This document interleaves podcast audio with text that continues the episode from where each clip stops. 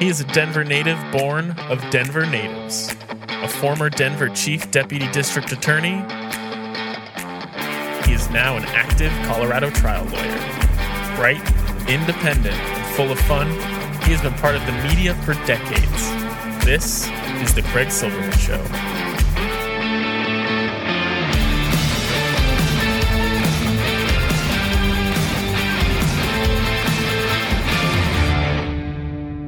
Oh, what a world, what a life, what a day. Saturday, May 20, 2023.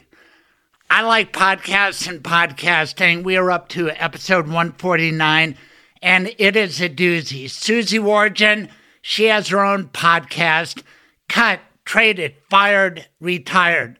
She talks with pro athletes about the ends of their career and how well, it's not just the end, it's the beginning, the glory days, and then the end, and then what comes after. And usually it's heartwarming, full of great lessons. Famous Colorado sports people, I think she's found quite a groove there. She's also been part of FM radio for a long time. 1035 Rocks the Rockies. She's still there. Her main gig now, real estate. She's very successful, and you will find out why. She's a wonderful mother as well. Can't wait for you to hear from Susie Wargin. I really am interested in the fallout from the CNN town hall with Donald Trump. I thought it was atrocious. I talked about it last show, and the repercussions keep falling. Keith Olbermann does a great podcast, also on iHeart. That's where Susie Wargin is. I like to get my podcast on Apple, but I recommend Keith Olbermann because he worked with this CNN guy, Chris Licht, who made the fateful decision to treat Donald Trump like a normal guy, which he is not. He's a sociopath, he's a bad guy, and I'm dedicated to defeating MAGA and the people who support MAGA. Right now, that means the Republicans. God forbid that Trump takes over in 2024. What will happen? I think there will be far fewer podcasts. What are we going to do? Keep hitting our head against the wall? Let's not let it get that far. My show dedicated to fighting MAGA and Trumpism, but at the same time, trying to enjoy life and appreciate that it doesn't all have to be about politics and the struggle of Ukraine to repel this Russian invasion. What great news this week that Zelensky is being welcomed to the G7. Thank you, Joe Biden. He's going to get the jets, the fighter F 16s to defeat Russia, God willing. Let that be our Sabbath prayer.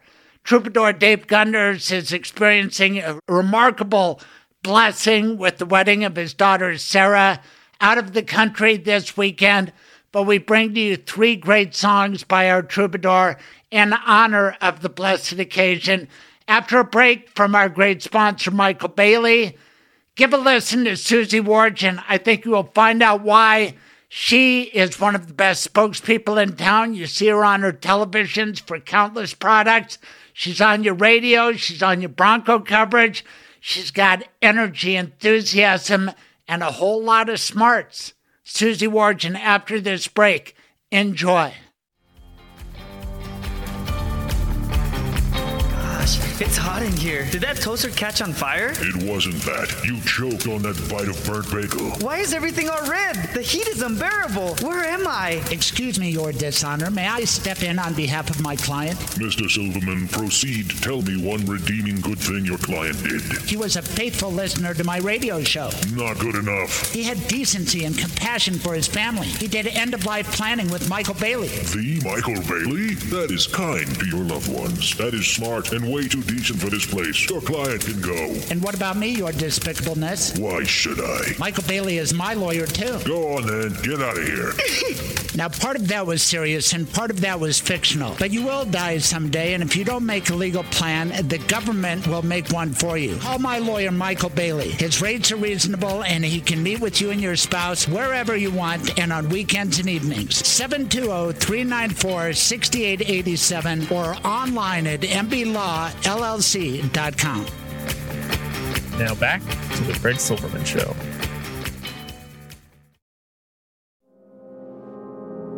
Hey, being a lawyer is a matter of judgment. You have to know the law, the facts, but good judgment is essential. If you don't understand how Donald Trump is culpable for the crimes committed in his name, then I question your judgment. I have the good judgment to question Donald Trump. If you want a lawyer like that, instead of a knucklehead who believes in the MAGA propaganda, call Craig. 303 734 7156. 303 734 7156. I am Craig, Craig Silverman, a voice for victims. My goodness, what a Friday night pleasure to speak with Susie Wargin. She's a friend. I know her in a variety of ways, but mainly I know her the way most people in Colorado do. She's on our televisions, she's on our radio. She's got a lot of energy. She's part of the Denver Broncos radio team at KOA. She hosts a midday show. She's in Real Estate Hall of Fames. Friend Susie Wargin, I am so thrilled that you are doing my podcast because I left out the biggest and best part. You have a great podcast. We will get to that.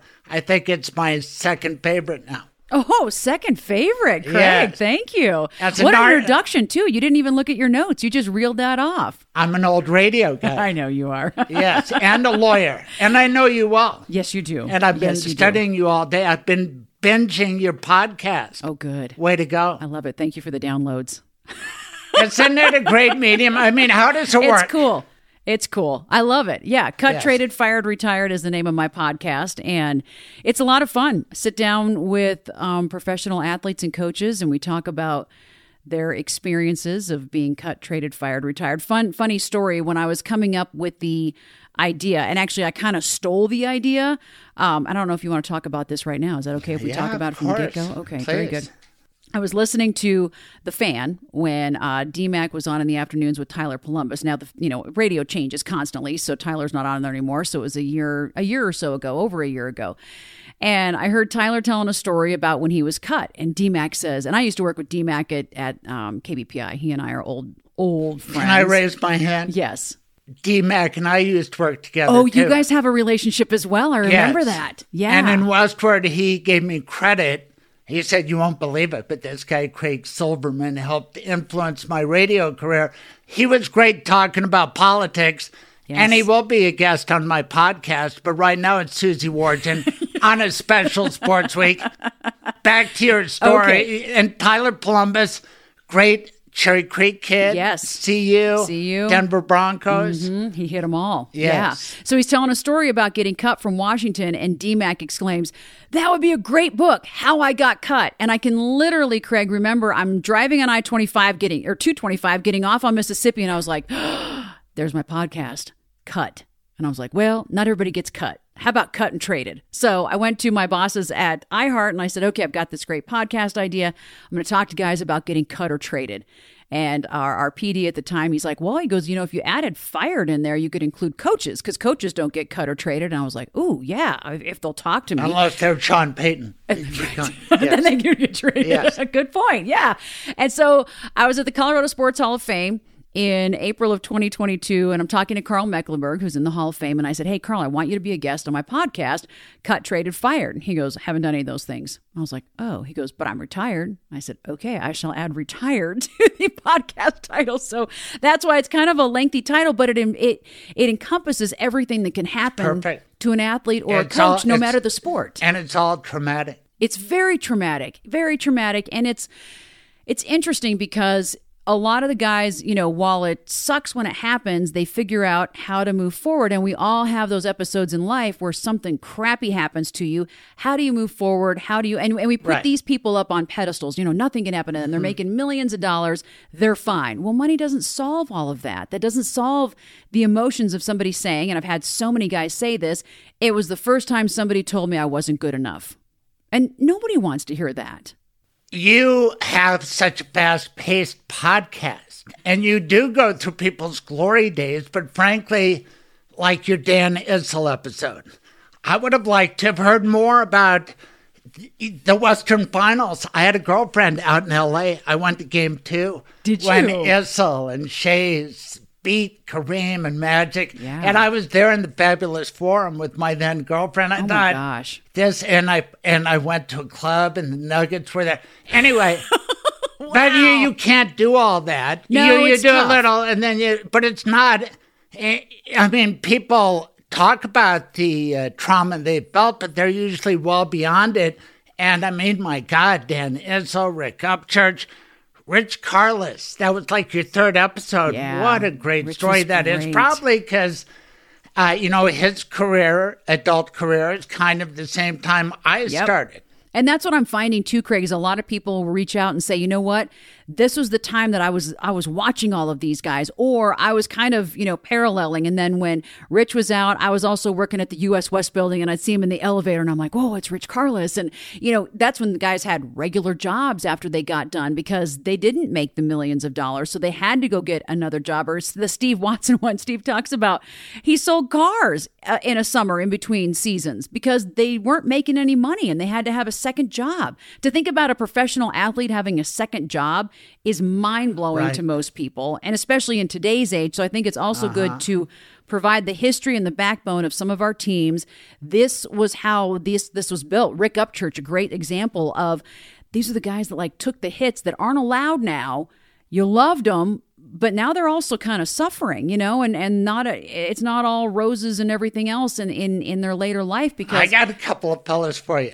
Okay. In fact, I played Oh, golf yay. with them the other day. yes. okay, I need contacts Oh, because I'm not afraid to reach out. If I got a Yes. contact, I'll reach out. Oh, I know you will. And I've, I've you got will the thing, these Craig. Guys. I've gotten yeses, almost except for everybody but Peyton Manning. And and I understand Peyton. He's like, if I do yours, I got to do everybody. I no, said, no, but but it. you you'll get them. at some point I will. You will. And Elway, I'm still chasing Elway.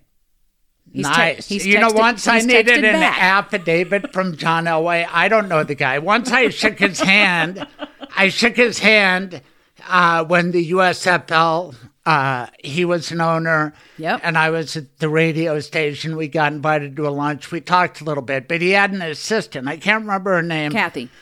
But his dad always had a drink or two after Broncos practice at a place on Arapahoe called Susie Woo's. And Susie Woo got in a car wreck herself. She got rear ended, and eh, her whole restaurant kind of went to hell. It's not there anymore. Oh my gosh. And so we had to make the argument that, hey, this cost her a lot. And they said, well, it was a crappy restaurant. Nobody went there. We got an affidavit from John Elway saying dad his dad loves Susie Woo's. Went there all the time, never missed You're it. so good, Craig. no, no. That, okay, tell me who, no, your, no, who your can't- person is. Who's your person? Are you going to tell me afterwards? Oh, well, I. Can you name well, drop who you played sure. golf with? Well, I mean, Stevie Busick's been a guest on the show. He played at USC and for the Broncos, number 58. Maybe oh. before your time. Oh. Ronnie was. Lott was his teammate. He won a couple of Rose Bowls. Yep.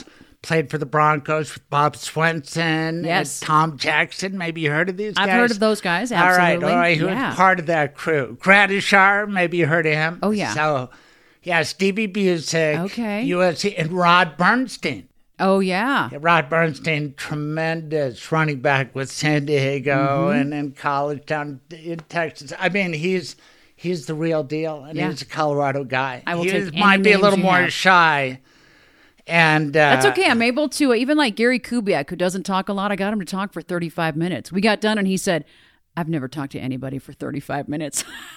Well, I got to get you to talk and talk to me about where did you grow up? yeah. Um, grew up in Broomfield. I'm a fourth generation Colorado native. Oh, just like me, fourth you are generation fourth as well. Yes. Ooh, nice. Which Now, makes our children fifth. I love Where, that. was it always Broomfield area? What brought? Uh, for me, it was Broomfield, but my um, so the Wargin side, um, my like great great grandfathers came over. I mean, they were train guys, so they lived in Globeville. So Globeville is where my grandpa Wargin grew up, and they were railroad guys. They worked on the railroad. What then what kind of a name is Fortune? Polish, and yeah, Really? yeah, Warginski. We all think that it was at some point Warginski and got cut down. Yeah. But then my grandma Wargin, she was German. Mabel was German. So we kind of have, you know, a little bit of that. My mom was adopted, but she did eventually find her um she, in fact, Paula Woodward did a story on my mom in the 80s because she was trying to find her birth parents. And it was right when some records were starting to be opened up. So my mom was in Paula's story, which was so funny because it's so, you know, foreshadowing of the future of me working at Nine News, which is really wild. But there's like this, this shot of my mom walking up the steps to the whatever building it was that she was going to find um, documents. But her mom was Irish and then her dad was Jewish. So, Really? yeah, I actually have some And one of my there. best college basketball buddies and then law buddies, you know, he's chief judge of the 10th Circuit Court of Appeals and a frequent podcast guest, Tim Tymkovich from Broomfield, Colorado. Did you ever hear about Tymkoviches? in Uh, yeah, the Tymkoviches were pretty huge. Really? You know yes, Tim? that's my. There was like Tim, um, Ty, I think he has a brother Ty. Yeah, there were like a bunch of T's. Yeah. Right. Oh, how Yes. funny. Yes. So the Broomfield community is pretty small. It was either you were either Catholic or Mormon, so everybody had lots of kids. And um, there were just that's you know we just had I mean I only had it was just my brother and I in our family, but I feel like everybody else had four or and the five. kids. Tymkovich family is Ukrainian. Oh, and they he, are? yes. So it goes back there. So Oh, interesting. And Irv Brown, of course, settled down in Broomfield. But did. just like uh, the Tymkovich family started in North Denver, Irv Brown grew up in North Denver, West Yes, Denver, coached did my by my dad. dad. oh, And my dad was Irv Brown's coach at the Hawks. And when my dad went to law school and he said, I need to study, somebody needs to take over my Red Shield coaching job. I've got the guy. He called Irv Brown. Irv said, I don't know how to coach. My dad said, You'll be a natural. And yes, he was. And so Irv Oh, my Brown's gosh. been another Broomfield connection. Oh, very for much us, so, and lived down the street from my when my my folks got divorced when I was in high school. My mom uh, moved to Eagle Trace, and so every time I'd see Irv, he goes, "I remember when your mom lived on Ironwood Place," and I'm like, "How the hell do you know my mom's address?" he just knew. He just knew everything. Everything Irv did. It was crazy. That Yeah. new Broomfield Justice Center is right near Eagle Trace Golf Mm-hmm. It is. Course. Yeah, it's very good. So one of my workplaces. We will say this about Susie. We have a few things in common, even though I'm older. What what did you graduate Broomfield High? Broomfield High School, 88. 88. That's Yes. where Timko went. Uh, probably. Oh, in yeah, no, they- 75 is when he graduated. Okay, then he must have had some younger He, siblings. he had sons who I think they went to that charter school there. Whatever. Oh, okay. All right. But yeah, that wasn't there when we were there. But okay, so now you had what? So set me up with the Broncos and and uh, sports. How how did you? Oh, that's were a- you a sports to yourself? So, no, did not do sports. I tried playing basketball my freshman year of high school because I was like, I need to do a sport or something. I was horrible because my folks were, they had us when they were pretty young. My mom was 23. Um, my dad was 24 at the time. So I think back then in the 70s, um, we, they just didn't get us into sports. They didn't think about putting my brother and I into stuff. So we didn't do organized sports growing up. So when I went to go play basketball, I had no idea what I was doing. I was so bad. I just, I had played, I grew up on a cul-de-sac me only girl all guys. So i would play baseball football basketball with them but it was like street ball. Like i didn't so i love sports didn't know how to play it like a game like you would in high school. We just played street ball all the time and, played on a on a diamond you know back in the we called it the dirt hills. We would just like make it out of dirt and we'd go out and play baseball back there and we'd play football. And i mean every time i'm the last one picked but i showed up every time it was just me and a bunch of dudes and that's how i grew up No, I don't want to get too deep, but I'm not going to blow right by the fact that you said that your parents got divorced. Yeah. How old were you when that happened? Uh, 15 when they separated, 16 when they got divorced. So sophomore, junior years. Yeah. that was that rough. That's sort know- of a, like a cut fired. It- it kind of is. Yeah. You know what? Um, it was because we were surprised. My brother, they sat us down at the table and they never fought, never anything, but they just, they got married very young. My dad, um, served in the Marines. He went in the Marines right out of high school.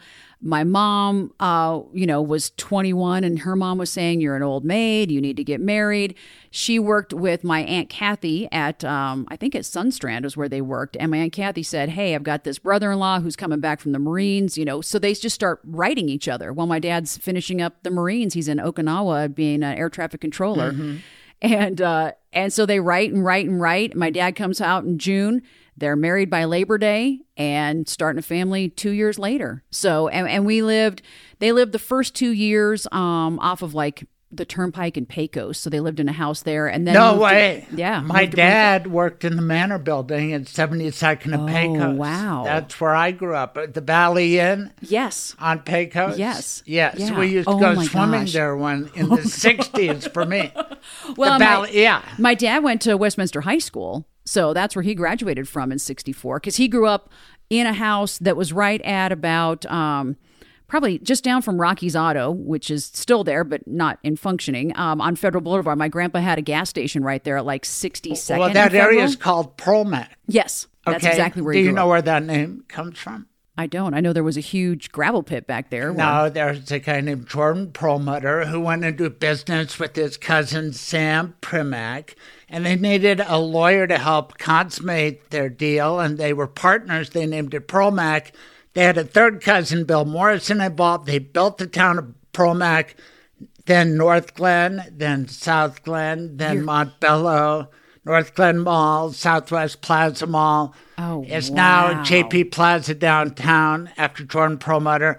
Eventually, the cousins had a parting of the ways. My dad went with Jordan Perlmutter, and he was his lawyer for 45 years. No so, kidding. And they worked when I was a boy at the Manor Building at 72nd and Pecos. That Yorkshire fish and chips. yeah. Yes, and I've had litigation at that supermarket that was called the Bonds at some point. My brother worked there Oh, for years, and my sister-in-law. Small freaking world. It is. back Well, to you. Federal was like, I mean, that was like we were on Federal all the time. There was that place called uh, Manders there. There was an Italian place called Manders. There was the chicken place that had the train that went around up at the top right there at the Turnpike and Federal. And yeah, we were over there the a drumstick. The Or- drumstick. Yeah, Den- Yes! yeah, Denver drumstick. The drumstick. Right. Oh my gosh, Craig. Yes, and they have we that office building, uh, and I worked construction there one summer. Uh, small friggin' world, but that's kind of hard scrabble growing up. I mean, it's not luxury. Although Perl-Mack houses were good. I don't know if you had one. No, no, no, no. Yeah, no. And then we, when we moved to uh, to Miramonte in, um, and I, my mom told me the other day actually who was the builder of. Um, it started with an M, and I can't think of who it is, um, but they were a big builder in Broomfield. So that's where we moved in '72. So Okay, now you're moving on up. And Yeah. Broomfield is pretty darn nice. I- It's, it is nice. I mean, we were small. It was always very small growing up. It was nice to grow up in a smaller town. We had 200 and still have 240 in our graduating class. So we had a, a decent class. I mean, now there's more high schools and there's more going on there. But either you went to Broomfield or you went to, well, Nativity uh, Catholic was just through eighth grade. So if you went to Nativity, then you went to Broomfield High School. So when did you start putting on a show? I don't know. You know, it's funny, Craig. Um, and I don't tell this story very often. When I was in eighth grade, um, I took a rafting trip, and it was like a school organized rafting trip, and I was pretty. Um, not as outgoing, you know, just kind of reserved, I think, growing up a little bit. Um, I mean, I, I- did. So I, I would play with the guys. I had a mouth on me, which I know that'll surprise you because you've heard that a couple of times. But that started way early on. I remember in third grade one time. We'll backtrack even more. Um, it was recess, and I went out to go play football with the guys, and they wouldn't let me play. And I told them every single word that I knew, and like stormed off. And they were all just like, oh my god i can't believe she just said that to us. And then i got to play with them afterwards. I was like well if i can't you know at least i can like keep up with you verbally so i'll go ahead and just do that. So that was third grade. But eighth grade i go on this rafting trip and um it was up on the Yampa River. We went through Dinosaur National Park, and there were these two twins on the trip that were just kind of the bully twins, and they, you know, popular. no girls? girls, girls, yeah. And um, and they, I was very intimidated by them, and I was chosen to captain because they would kind of, you know, every other rapid, you know, somebody else would captain. And I got chosen to captain through one of the toughest rapids on the Yampa. And I was like, oh my God, okay, I don't know if I can do this. But I captained us through, and it was a, I mean, it's weird. I haven't thought about it in a long time, but it was a life changing moment for me because they were on the boat with me. And I made I made all the decisions, and I'm telling them what to do. I'm like, you know, do the. I can't remember all the commands at this point, but we got through it, and it was like everyone was like, "Oh my god, I can't believe that we got through it." And I was like, "I can't believe I was able to like bark out commands at these girls that have always intimidated me." And it worked. And I came back absolutely changed. I mean, I remember I still have my journals from that because we had to journal every night, you know, what we did each night. And it was a, uh, it was a huge, huge turning point for me to where I was like, okay, you know what? I, I gained confidence in eighth grade that I, I never knew I had. And so then going through high school, when I couldn't make the basketball team, when they were like, "Yeah, you you kind of suck," and Well, let's talk about your size because everybody sees you now. You're in remarkably good shape. What are you about five eight? no, five four. five four. Thank you, though. I'm not, not yeah, I'm kind of All right, tiny, so yeah, as far as I that mean, goes. But and, and that's probably why you felt so accomplished leading those bullies down the Yampa, right? Because were you slight then? Uh, no, and that's the thing is I was never in the popular group. I was always a little bit heavier. You know, I was just kind of like one of those, you know, middle of the road kind of kids. I didn't Can't imagine you ever being heavy. Yeah, no, I mean, I was a little, always a little kind of a little chubby. So I, I changed in my adult life. I got active and did stuff in my adult life. So I've changed in adult life, that's for sure. But um, when I couldn't make basketball, one of the football coaches, Larry Allen, who actually he was a coach at Broomfield High. He got fired from there, and then um, Tom Baldwin and um, and Mr. Allen took over and were co-coaches, our AD and, and the biology teacher. And Larry went up and actually coached up at uh, Idaho Springs for a long time with the the Gold Diggers, that football field you see along I seventy. But he suggested to me, he said, "You ever thought about being a trainer?" Is trainer?" the girls' team named Gold Diggers too? I don't know. That would be a good question, All right. Craig. anyway. Keep But he going. said, Have you ever thought about being a, an athletic trainer? And I was like, I have no idea what that is. And he said, Well, you would, you know, tape ankles and tape wrists and Mm-hmm. just kind of be there for football practice. And I was like, No, but, you know, I'd be happy to, to try. And he said, Why don't you try it out with the track team? So, freshman year, spring, I, I start being an athletic trainer for the track team. So I learned how to do shin splints and, you know, help all the track athletes. And then when football season came around, I was a trainer for them. So then I was, I was a trainer for football, basketball, and track the next three years of my high school career. So I hung out with guys all day for, you know, basketball and, and football. And then, you know, track, it was, it was boys and girls took classes from Steve Ananopoulos. And so my goal then was I want to be the first female athletic trainer in Nice. the NFL because I was like, this is awesome. I loved it. So I was going to do, but then I also loved music and I listened to KBPI every night. Steve Cooper was my idol. So I wanted to be a DJ from a very young age. And then I was like, but if that doesn't work out, I'm going to go into sports medicine and, and be an athletic trainer. So I took the DJ route, um, went to CSU for speech communications, and and just stayed that route. There was at one point I was going to change to be in communication disorders, and I'm like, no, I'll stay here do this and i i got an internship my junior year of college with ktcl um, and i just stayed there for two years and worked for them for free they just let me keep coming back and writing public service announcements and putting Yeah, up tents. KTCL is uh, public radio? or- No, FM 93.3. Oh, okay. Yeah, and at that Shows time they were I know. in Fort Collins. Okay. Yes. So, but now they've moved down, you know, they got swallowed up by, they got bought by Tsunami, which was owned at that time by Jacor. So it was Jacor's way of getting around the law of how many stations you can So own. what year are we talking about now? 92. 92. 92. Yeah. Okay. And then in 94, I think was when US Media sold to Tsunami. Um, and then I kind of had an in to the Jacor stations, which were all down in Denver. And at that time, so it would have been 95 KBPI made the switch because that was an alternative music was coming out. So Right. it was Nirvana, Pearl Jam, you know, and, and KBPI was still playing all the hair bands, Poison and Guns N' Roses. So they're like, we got to, Bob Richards was the PD at that time. He said, we got to do something different. So they became the new music revolution. They got rid of the iconic Rocks the Rockies and became the new music revolution and people freaked out but that's what they thought they had to do and they were competing with another fm called 92x and so at that time i was out of college i'm working at Potts i'm waiting tables i mean that's how i made my CB money and Potts. cb and Potts Right. yes It says pre-dispensaries. You got to clear that up when you Oh say you're yes, I'm sorry, CB and right, Potts. yes. I didn't even think about Yes. that, Craig. And uh, and I was working at KTCL doing weekend overnights, filling in, doing promotions, whatever I could to you know make my five twenty five an hour. And where was their uh, jack crap. Where was the workplace then? Fort Collins still. Yeah, so KTCL was still in Fort Collins. Okay, so we're yeah, we're still up there in Fort Collins. And then when KBPI made the switch, um, they moved my idol Steve Cooper, who was doing middays, over to the Fox because classic rock is where DJs go to die. That's why I'm currently there now. Middays is that part of it too? Yeah, exactly. That's where old old rock DJs go. I don't want to. I don't want to bypass Steve Cooper. No, it's not okay. Okay, who is right, his- this guy? Steve Does your Cooper. husband know about him? Iconic. Oh yeah. Oh yeah. Yeah. And Steve has passed away sadly. So and I I was able to speak at his eulogy a few years ago, which was really cool. Did you tell him you loved him and all Oh? What so- was it you loved about this guy? You know, he did nights when I was growing up, and so he was like my company at night. You know, because I have my little boom I would record. He would do the top eight at eight every night. So he played the top eight songs of the day at eight o'clock every night. I would record it. I would play it back, and I would pretend I was him, like I'm doing it. So that was how into being a DJ I was, Craig. I mean, it was kind of. I was like, well, that's kind of creepy. But there are a lot of DJs. Is it because it had a strong signal, or you like the guy's pattern? It's a good question. He I must love, have loved something, his voice, or He was his- so freaking did he- cool. Did that he, was the thing. He did he make cool. you laugh? Oh yeah, he was funny. He had bits and um just did funny what stuff. kind of bits?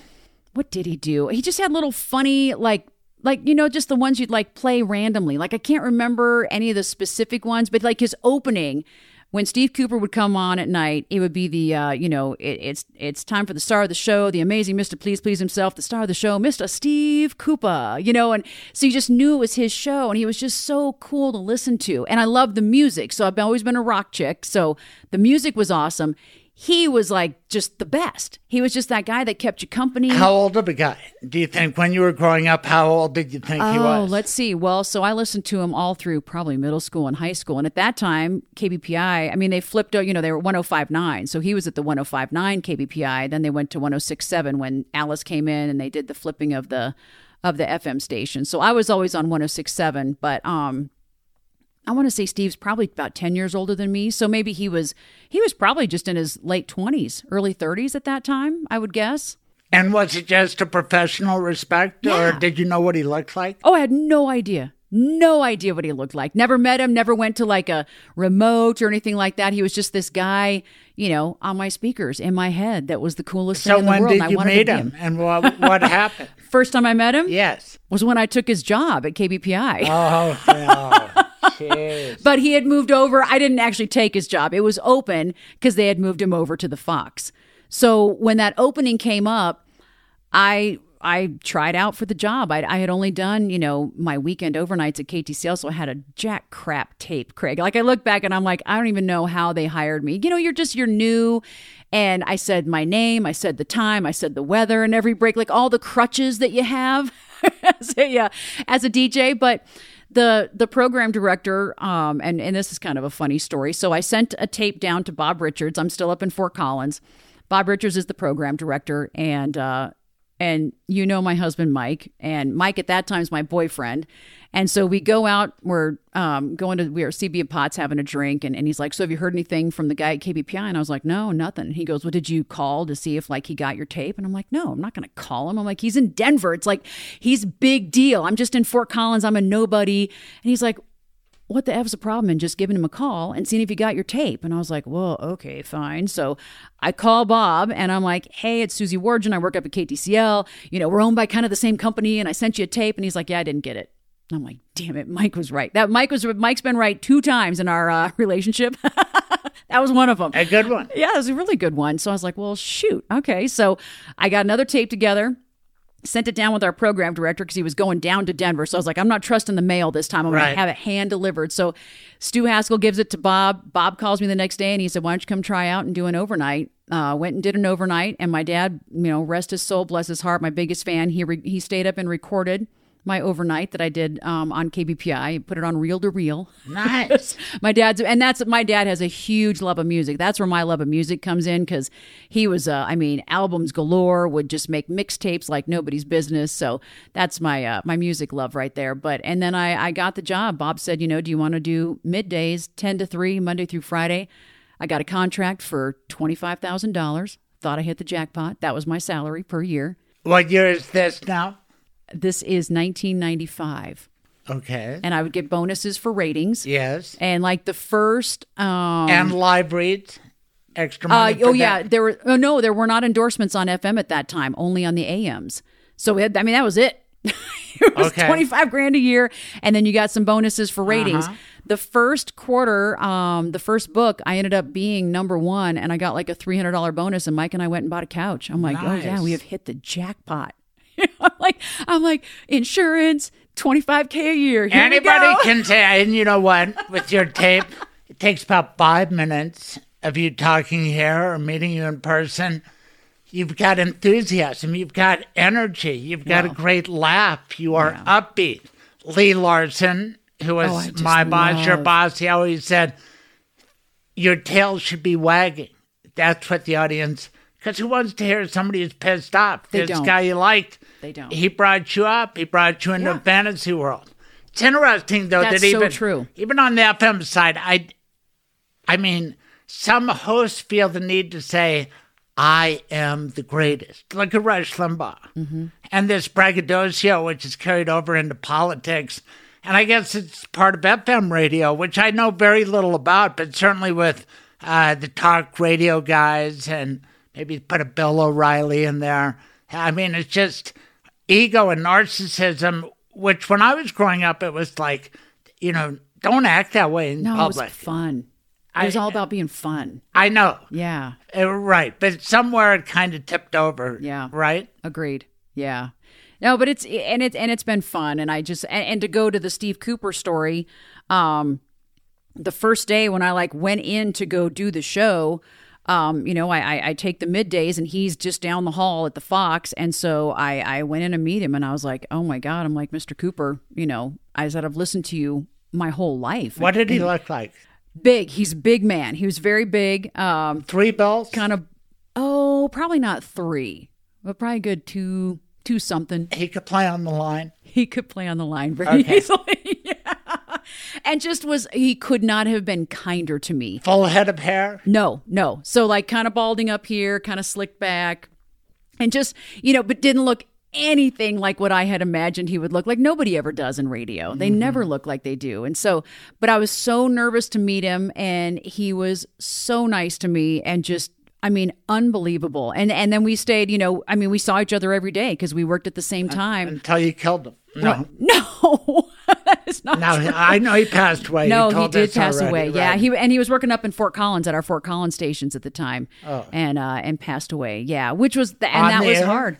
No, not on the air. Oh. No, yeah, thank thank goodness. Right. But it was you know what, but it was very But unexpected. if you're going to put on a show, put on a show. well, yeah, Mm-hmm. and he was a showman, so good, just so good. I miss him. Although I didn't spend much time on FM, although have you heard they're going to take AM potentially out of vehicles? but they're not even just this week craig um the the conglomerate of all the people like we've been sending in emails and things like that like iheart's been on us to say hey can you please so they've put now a directive the government has to say hey you know what you need to to put it in back in there so the government is making a very concerted effort right now as of just even a couple days ago What did iHeart ask everybody to do? they said here's a link if you want to uh, you know send in your voice. Um, and there was a follow-up just today that said like how many hundreds of thousands of people sent in a link or you know sent in something and said please hear us please hear us. You can't get rid of am radio. It's so vitally important. You know and, and i read a lot about it just about the the farming communities and the places like that. I mean our clear and people don't understand our clear channel stations like koa there's a certain amount of them that if our world goes to hell in a handbag. How are you getting information? Get what if, if your phone goes out do you even know how to get information? Most people don't. Am radio is the way you would get that. And there's only so many stations that would keep broadcasting and have that reception availability to do and I, you know if you want to get your they're they're saying ford is saying well our electric cars it's interfering with the am radio is interfering with the electric cars so the government's like well okay if you know the, i don't know if they were gonna they're not It's Tesla. Tesla oh and tesla has as well. removed it. Yeah. Ford is the big issue. yeah They say less than 5% of the of the people who have the cars use AM. am and and, I- And and it's it's a big deal. I mean, I you're on that. 850 KOA with the Broncos, although they're on FM too. Right? Um, no, not anymore. Oh, they're not? Yeah, they took that away. Oh, I yeah, didn't they used that. to they used to bro- Well, no, I'm sorry. So 94.1, they are on the 94.1, Right. um, but they used to uh, simulcast on the Fox, and they stopped doing that this year in an effort to help promote the 94.1. Right. Yeah. So so KOA, my God, yeah, you can't turn on KOA. That is a place where I would go for you like a tornado alert. I agree. Absolutely. Yes. And that's the thing that's very important. I'm like, you know, you may not listen all the time, but if you needed it and it wasn't there, you're up a creek. Might be a backlash to Rush Limbaugh, the guy we were talking about. You know what I mean? I mean, as Yeah. a AM radio has become a vehicle for the right, and uh, yet it has utility for emergencies and to listen to Bronco games, stuff like that. absolutely, Rockies, which yeah. can be an emergency. yes, in a good season. Okay, let's get to the good part. Okay. Sports. yes. Broncos. Let- Let's rank your hierarchy of sports. What are they? Okay, good question. So, growing up um, here in this city, the only thing we had for a long time, I mean, we had the Nuggets, Yes. um, which were great, I, I watched their birth. but I'm a Broncos diehard. They were always there. Okay. I know they were always there. Yeah, Broncos, but Broncos diehard. diehard. I, I um, know it. What's your first memory of the Broncos? Uh, 1977 Orange Crush. I had an Orange Crush T-shirt. Yeah, and then that Super Bowl How old were you then? seven. Okay. Yeah, and my folks, I mean, they would have people over That'll do it. that had kids, and so the kids would all go in the basement, and you know we'd play games or whatever, watch the watch the game, and then the parents would be up, and they would just go ape crap every Sunday. And so I just remember those are fun memories for me of just hearing the parents yelling and screaming, and having those moments with the Broncos where I was like, okay, this is this is cool. Where did you I watch this. the Super Bowl? Remember the score? Uh, I don't remember the score of that one. 27 It's 27-10? 10. Yeah, Remember who 27-10. scored for us at the end? Didn't mean anything, but I liked him anyway. I think Norris Weese, our backup quarterback, ran one in. Oh, he did. Yes. Okay. I think so. But it broke our heart. Dallas crushed us. oh yeah. America's team. I did not like Tom Landry. I No. was at, I was playing basketball at CC. We played at Fort Lewis the night before, a big snowstorm. We barely got back to Colorado Springs Oh, wow. to watch that disaster. I'm sure I watched it at my house. Like back then, I don't think there was like the huge big parties. Like I just remember it at my house. I was with Tymkovich, a you guy. really? Oh, yes, Oh, how we funny. watched that. So That's anyway, the. Broncos are the love. the Broncos are the love. But, but for I'm sorry, for a girl, is that normal? Oh, I think it can be absolutely. I mean, there's a lot of women at those games. I know that, but I just think that Yeah. uh, wouldn't a higher percentage of little boys like the Broncos than little girls? Um, I don't. know You've that- had a boy and a girl, right? yeah. Neither one of them like sports. Okay. I think that's because I've done sports their Right. whole lives, and that's what took me away from them. So neither one of them really ever got into it. They love going to games in the manner that they've become accustomed to, which is a lot of times, you know, with nice seats and in suites. And I'm like, Mm-hmm. you know, you guys don't, most people don't get to do this. So please appreciate, and they do. They're so, they're so good. I mean, I've had to take them a lot to a lot of things, and they've just been exposed to everybody. I mean, Because you had to be a mom? Pictures because I had to be a mom. Uh-huh. So I would, and and they and they knew, and I'm like, they know how to act, and I was able to to take them to stuff where I'm like, I don't have an option. If I'm going to go cover this, I got to bring my kid. Nice. And I went and interviewed Patrick Roy one time. He was on the verge of a record, and I had to bring Justin. Justin was probably. Oh, it couldn't even have been a year because he wasn't walking. And Jean Martineau, who was their longtime PR guy, he said, I'll watch him. So Jean took Justin, watched him, hang, hung out with him, and I did my interview with Patrick Roy. You've So- had so many jobs in the media. We are talking Yes. about Jacor, iHeart, KOA, 103.5, KBCO, but what about Nine News? Yeah. And you're a TV uh, personality. How did that all happen? Well, so I was at KBPI for a while, and then I was like, you know what? I really want to get back into sports. So I called uh, Don Martin, who was the program director at KOA at the time, and I said, Don, I want to cover some Rockies games. I'll do it for you for free. And so he's like, "Girl, that'd be great, you know, but I'm going to actually put you on the on the sports zoo. You're going to be on the afternoons with uh, with Dave and Scott." And I was like, "Oh, okay. Well, I don't even okay, well, I'll do that." And I knew, you know, their show and everything, but so he just like literally launched me into that show. What year So was this now? That would have been in it was right after Super Bowl 32, so that would have been in 1998. Okay. Yeah. So I'm doing KBPI, KOA. Do that for a few years. I was also at that time doing the sidelines for CSU football on radio. So I had some experience before doing Broncos sidelines. I did uh, Colorado State sidelines for a couple of years. So I did 99 and then um, I did 98 and 99.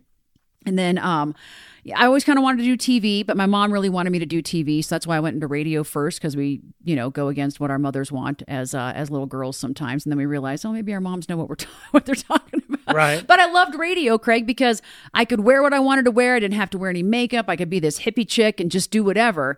And I'm like, TV, I gotta like dress well and put on makeup and do my hair and I don't know. Wait, are you a hippie chick? Oh yeah, yeah. If you Is like, that how you would define yourself growing up? Absolutely. Like Michael even say, he goes, I miss your flannel shirts and baseball caps you used to wear and, and my Birkenstocks. Yeah, I do wear Birkenstocks still, but yeah. I mean, I, I would I would wear a baseball cap all the time, wore a lot of flannel shirts. Yeah, oh, I was really kind of just, I was good just being that. I want to know if that was hippie. I assume part of the hippie stuff was your father's music, the stuff yeah, you still some of play, it, right? and just kind of just being the you know really super laid back, and and Mm-hmm. I love to go hiking and just hang out kind of a thing. So when I got into TV, um, it was kind of unconventional. I, I, I called Adele Arakawa one night and I said, and I knew she was a big KBPI fan. You know, she was a DJ before she worked at Nine News or before she got into TV. I a have had the benefit of interviewing Adele. She Oh, is remarkable. Yes, I did know about her radio background. Yes. Keep going. And so she was a big fan of Willie B, who was our night guy at KBPI.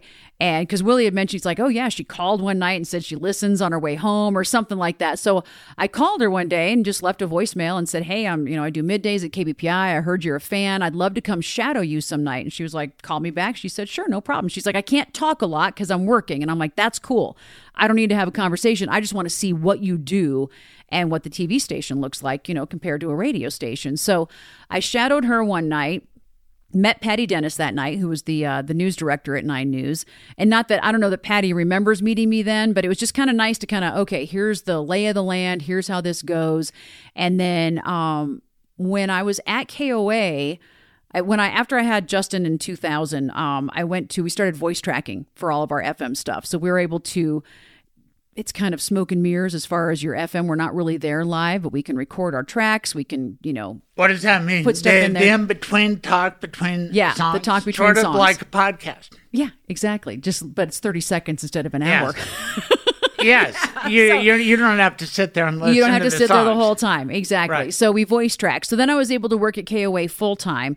And then I was in charge of like schedules for the sports department and I was in charge of interns. And we had an intern come in who was getting an internship at Red Rocks Community College. And I was like, ooh, I wonder if I could like get an internship somewhere and then see if I could work at Nine News because I was in my 30s at that point. You know, I wasn't going back to school and I was trying to figure out how do I get into TV, right? So I called up Red Rocks, they wouldn't do it, but then I called Arapahoe Community College and their communications department. I said, "Hey, if I took an internship class, you know, paid you my money for the 3 credits, could you give me an internship?" And they're like, "Yeah, sure, just like write a paper at the end and pay the money."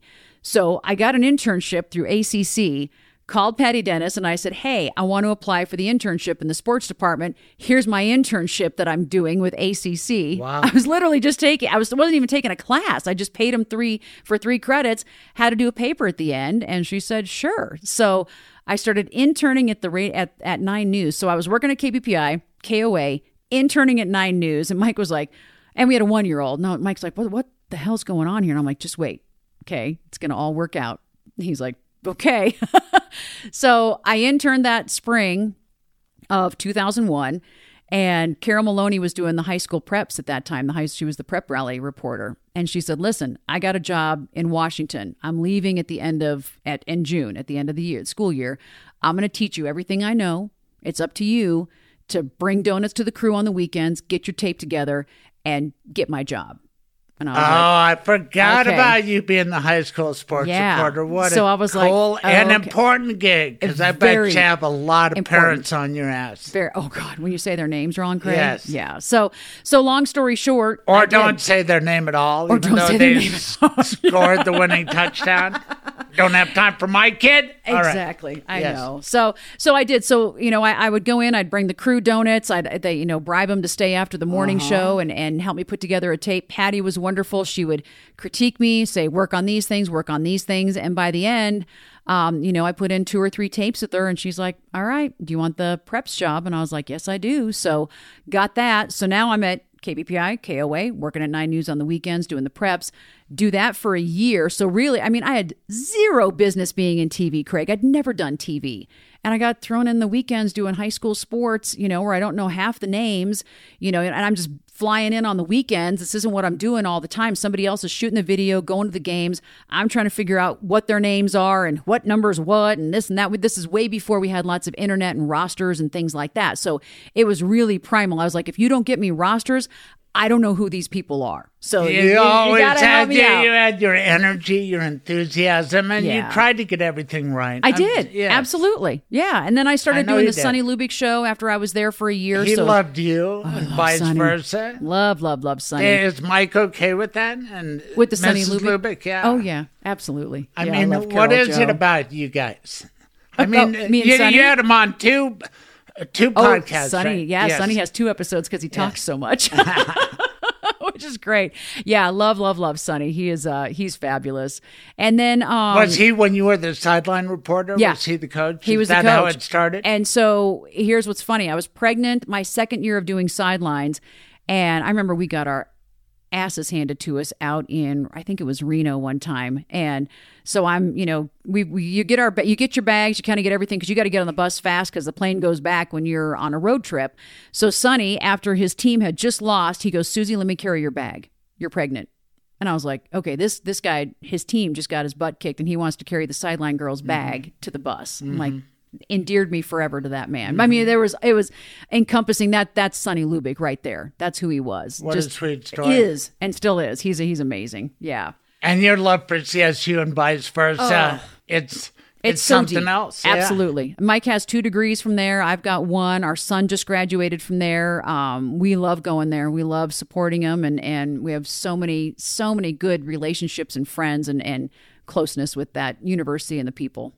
So football is it for you? Up at CSU, same thing. Same thing. Yeah. Although I am now, Craig, going to start helping with uh, the NIL initiative, the Green and Gold Guard, and be the ambassador for women's basketball because they don't have an ambassador for women's basketball. Interesting. Yeah. So we're going to get creative um, with some fundraising for NIL for women's basketball because they need it. What does that mean? We just- You're in charge of trying to attract with money and promotion top female talent to all CSU sports. I assume that's basketball. I'm not attracting the talent. I'm just getting the money so we can attract the talent.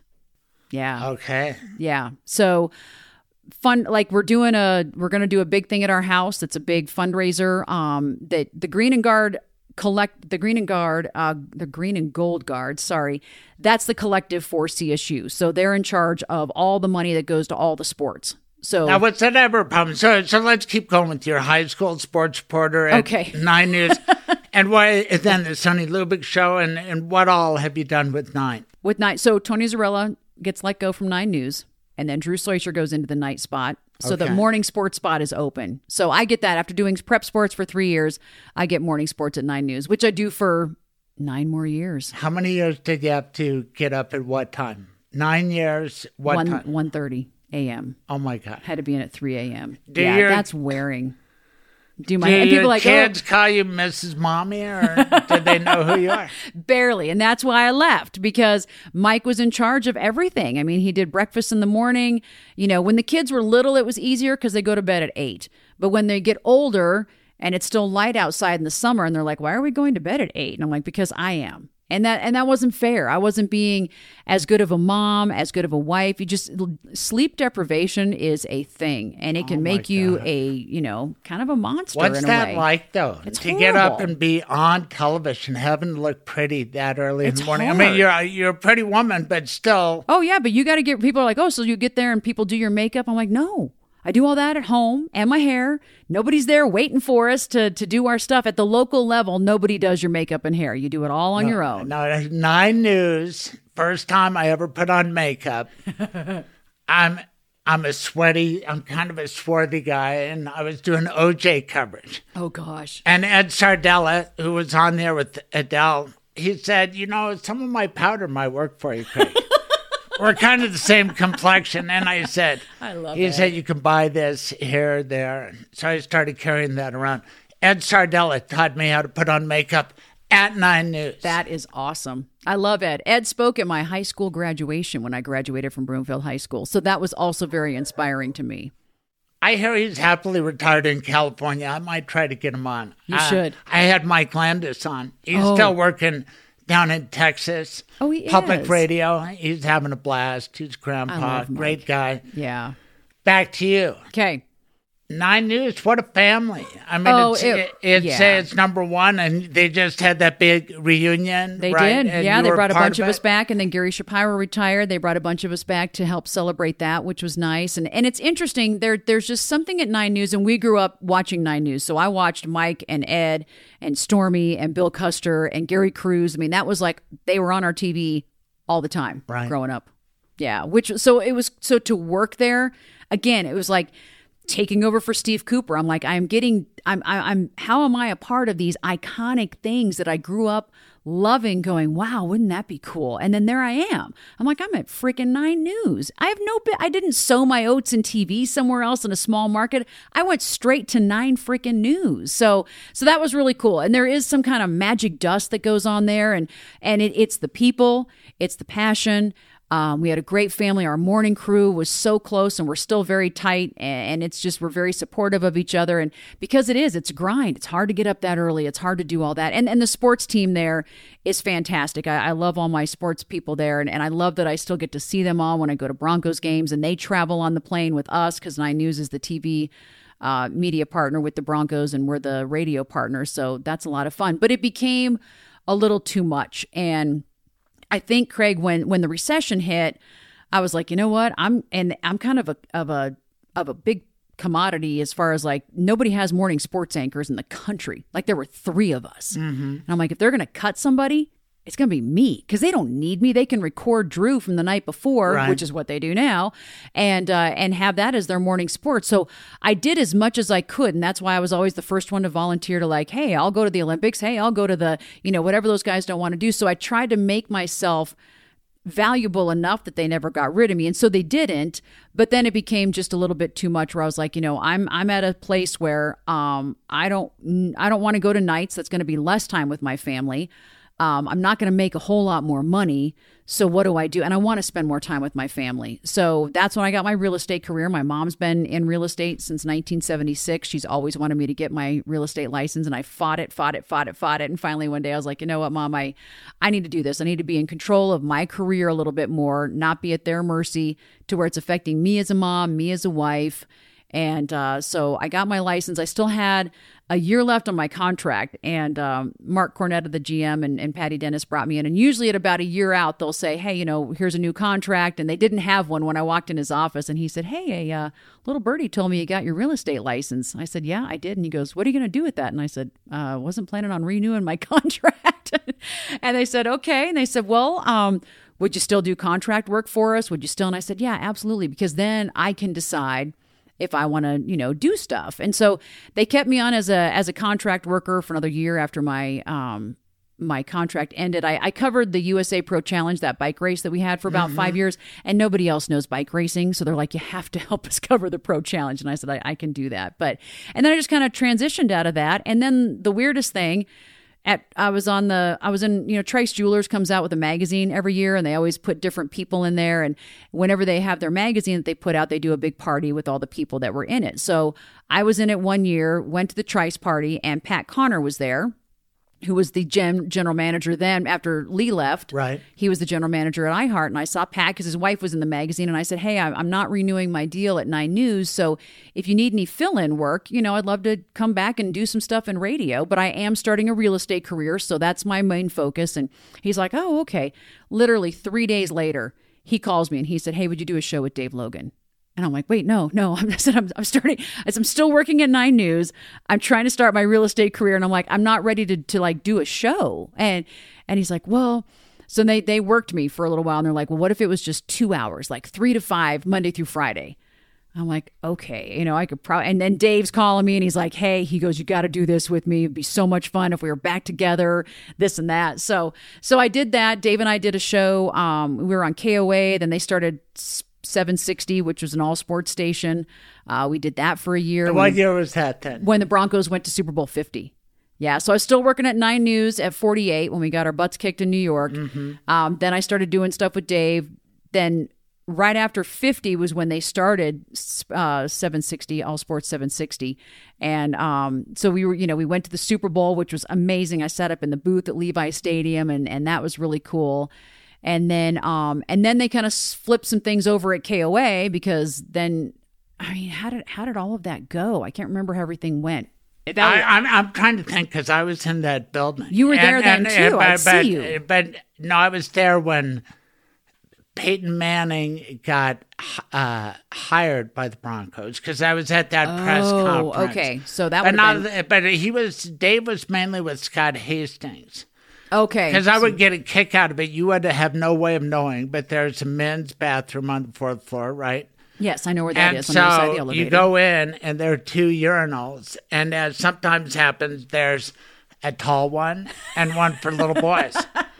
so being six five, I would go You're to the of the tall, tall ones, ones. but then Scott Hastings would be left with the little pitcher. And Oh I gosh, thought that was cool for funny. a six eleven guy because we all had roughly breaks at the same time. Absolutely, yeah. But I never so saw you in that bathroom. No, no, you would not have seen me in that bathroom. but I think I came then after you. Right. Yeah, because that was when Dave and I were doing the show. So so that was fun. And then when they kind of flipped some things more over at KOA, um, you know, they brought in Rick Lewis, who's on the mm-hmm. morning show to do the afternoons, and then Kathy Lee came in with it. So then I didn't really have a spot, and I was like, "Ooh," you know. I said, "You know, I still want to do stuff," and and my real estate career was getting was starting to really get going. So I was like, "I can't." I can't be a part of something that's like four hours every day on the air, talk show wise. And and then they came back to me, and then Tim Hager was the GM at that time, and they said, "Well, would you come back to FM radio and be on the Fox middays?" And I'm like, "Oh hell yeah!" And and Hager didn't know me from my KBPI days, and he he talked to my program director at the Fox, and he's like, "Does she know what to do with FM radio?" And he's like, "Yeah, she'll be fine. She's done FM radio many for many years." So so I came back to to the Fox to do middays.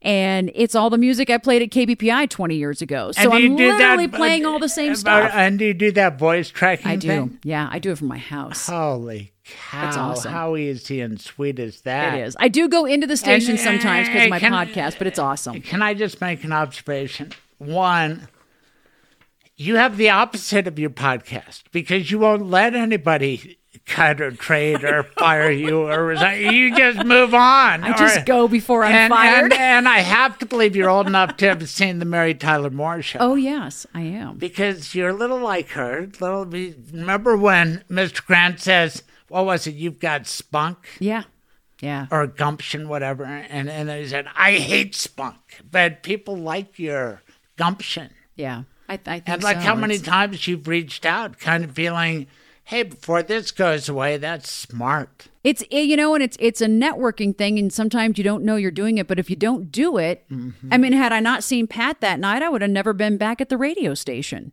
I mean, just like these random things that happen, where and you know, Rod Smith is always the one that says, you know.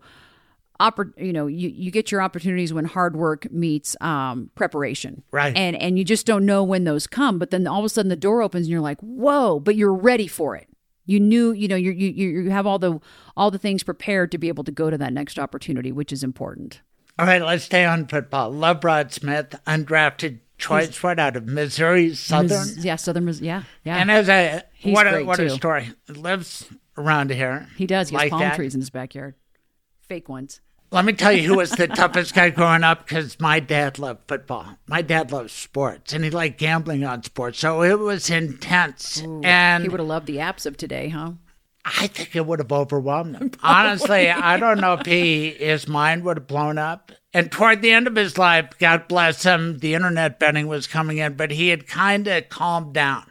But for a while, there was no way that he could watch a game on TV without having to bet on it. oh wow And so Jimmy Brown, who died Yeah. today uh, on this Friday, God, what a football player he is! You're too young, but Mm-hmm. a nobody little could bit take i mean i know him of the down. legend Oh, but yeah he was Yeah. right, and he preceded Floyd Little at Syracuse, but he just couldn't tackle him. It's kind of hard to believe he's dead. I know. that God could get this guy down. And then did you know what I want to talk to you about is kind of the intersection of sports and politics. And Jim Brown was a civil rights icon. Absolutely, yeah. And he gave up his career because he wasn't getting paid enough. He's sort of like you, smart, you know. Hey, how long do running backs last? And 3.5 he- years. He got in The Dirty Dozen, which was a great movie. Then he got cast into A Hundred Rifles, where he made love on screen to Raquel Welch. Controversial in its time, interracial, oh, hugely scene. controversial. Yes. Wow. And he was an ally of uh, Muhammad Ali as he fought the draft board and the Mm-hmm. American government. I'm just wondering about the intersection of politics and sports. Now, you did a show on the other side of the hall. We talked a lot of politics, but then we'd stray into sports. Holy cow, Tim Tebow and all of that, you know. But occasionally, politics has to intrude even onto uh, a rock show or a sports show, 9 11. I just think about big events, Columbine, big. Di- I mean, tell me about that and how that works on your side of the hall. It's interesting, and, and and you bring up Columbine. I I mean, everybody remembers where they were when that happened. But I was on the air at KBPI, and we had a little teeny tiny TV screen, and I remember getting a call, and that was when I was live in the studio, and somebody said, "Hey, there's been a, a shooting at Columbine High School," and I was like, "What are you talking about?" And I turned on Nine News, and and just watching that aftermath. I mean, everybody was stunned. I mean, at that time, you know, nothing like that had ever happened before. And so I remember doing some breaks saying, you know, here's what I'm seeing on Nine News, you know, because that was way before we had everything in our the palm of our hands as far as. So we were information. We were giving information. I was working after I got done at three o'clock, I went upstairs to KOA, and you know th- we didn't have any zoo. I wasn't on at all. Or they're like, we're not, you know, we're blowing out the sports show. We're going wall to wall with news, and it was Kathy Walker and Jerry Bell and the whole news team, you know, doing everything as far as that goes. Cheryl Preheim had a huge part in that, both at KOA and also at Nine News. You probably knew Cheryl pretty well. Very I well. did too. You know how I knew her? How She was Dan Caplis's producer, and I would be his frequent guest, and she, she would call was? me. Yes. Oh, I didn't know that. when he had a talk radio show on 760 during OJ, another football player you might have wow. So that of. was all downtown. I have heard of him. No, no, no. I, I think, Was that at the tech center? you know, I'm not sure where they were because she'd call me on the phone. When I got over there, it was always here in the tech center. But yeah, OJ these- would have been because we moved to the tech center in '99, so OJ would have been downtown. Okay. Yeah. See, I just did it remotely. I'd That's get funny. a call. Yeah.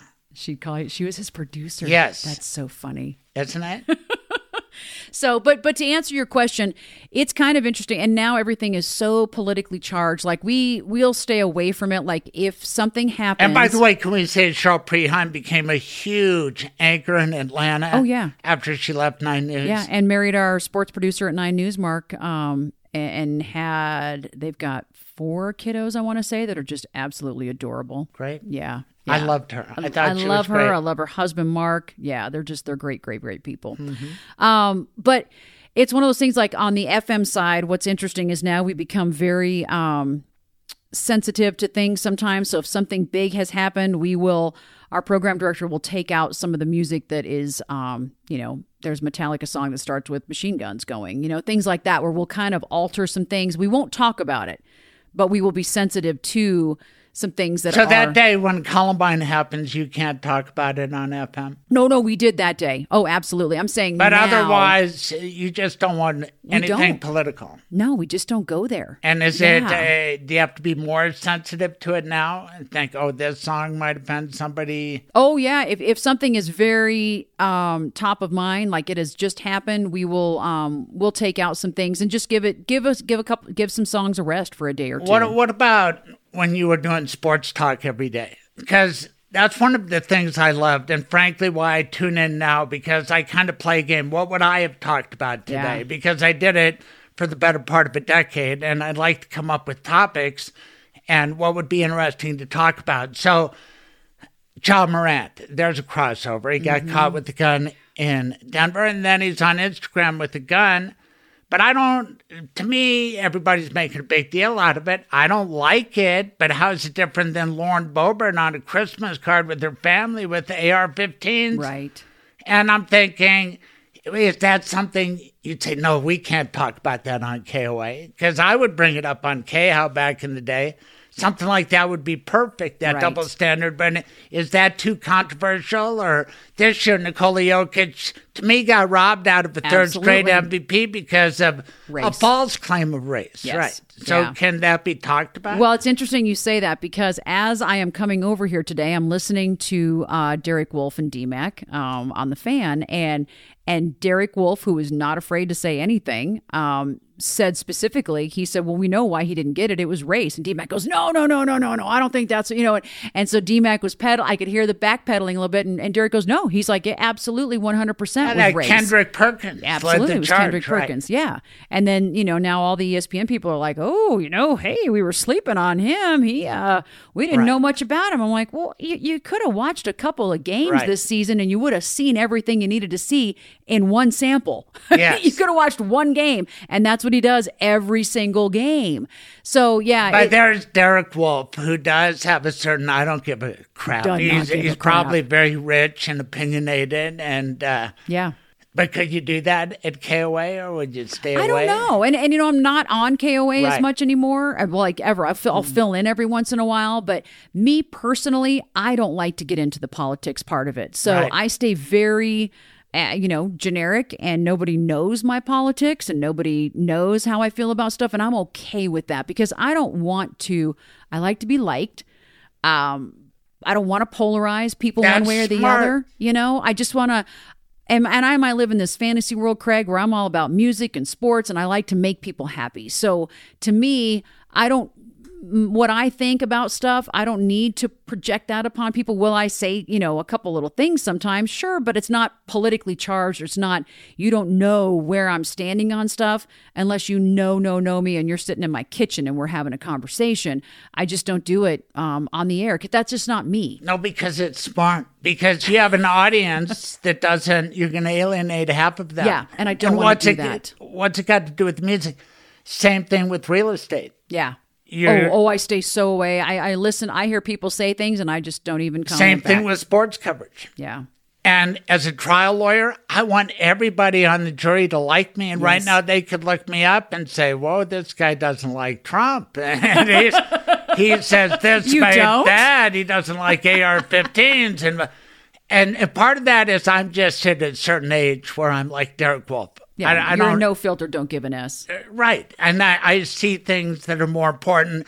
But at the same time, I'm not urging you to do anything other than what you are doing because I sort of feel like I've beaten my head against a wall Yeah. sometimes, and I I prefer if I give you advice, and I am stay stay with what you're doing, and you're It's smart. worked. Yeah, the broadcasting industry you don't put all your eggs in that basket, which is smart. I never have. I've never had mm-hmm. anything but law as my number one job.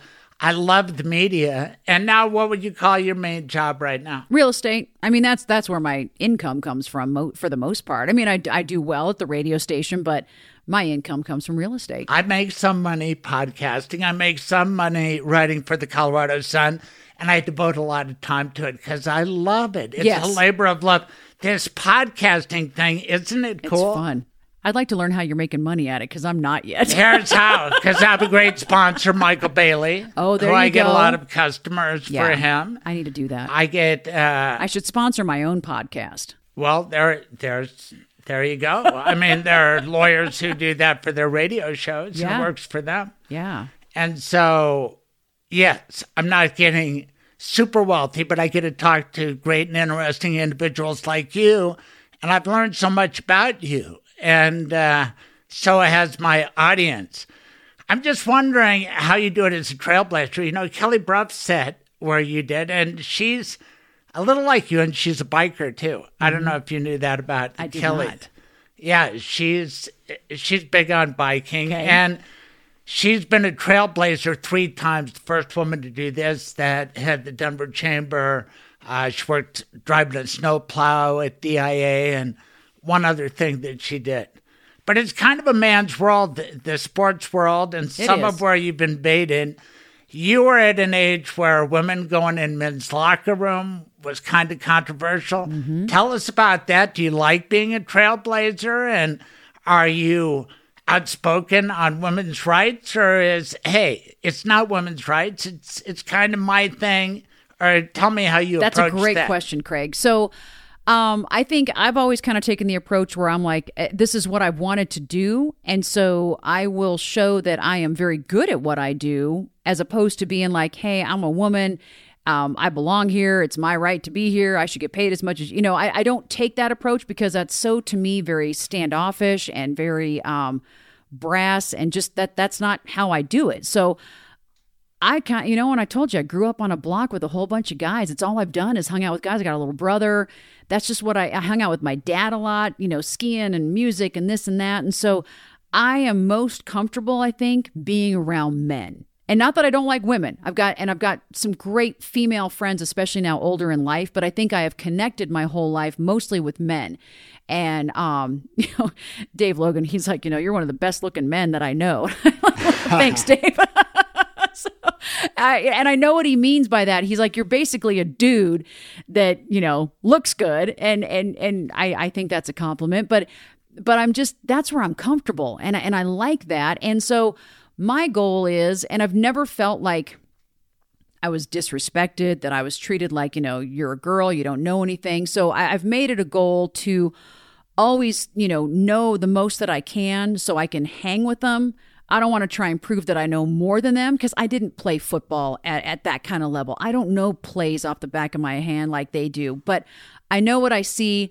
I know relationships. I know the questions to ask. I know what's happened. I know stats. I can I can figure out things that and and I think sometimes we overthink things. You you brought up you know the Dan Issel thing and how you would have liked to have heard more about you know a- certain time, but I also think about the general. You know, like my mom listens to the podcast, so she wants to hear the you know the story.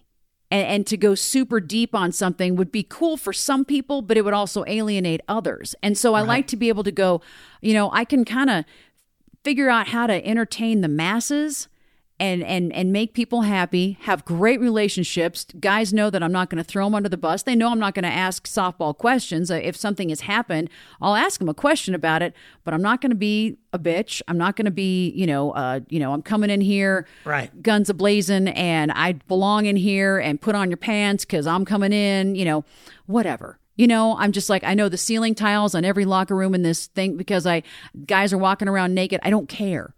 Don't care. It's it's fine. It's whatever. I'm there to do a job, and if you're, you know, whatever. I, I, Oh, wait, it what does that mean? bother You're looking at the ceiling tiles while they're walking around naked? Yeah, because you know, I'm not looking at them.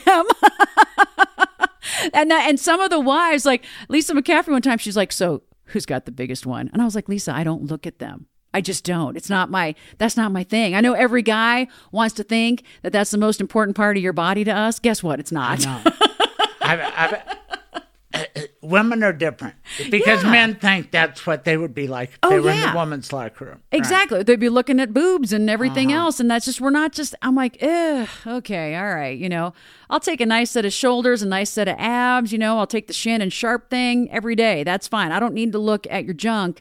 No, that that's not why I'm there. Uh-huh. So it, I'll tell you a really funny story. You'll you'll appreciate this. When I was I was covering um, a CU CSU game, a showdown one time, and I got Mike. Um, a lot of times I'll get Mike a press pass or you know be able to go with me in the locker room because we've driven together and whatever. And so after the game, and I think we won that time. And uh, I'm interviewing um, our quarterback, and Mike's in the locker room, in the CSU locker room, and he's sitting down just right next to me. And so I'm interviewing the quarterback, you know, blah blah blah. We're talking, and we're on camera doing this and that, and we get done. Thanks. And and Mike goes, he goes. Did you even realize that humongous dude that was totally naked right behind you? And I was like, no, I had no idea. He goes, I couldn't stop looking at him. And I'm like, that's why you don't do this job. He goes, he was so naked, just right behind you, and like everything's all everywhere. Well, And every, that, that's the fun of those locker room shots. Yeah.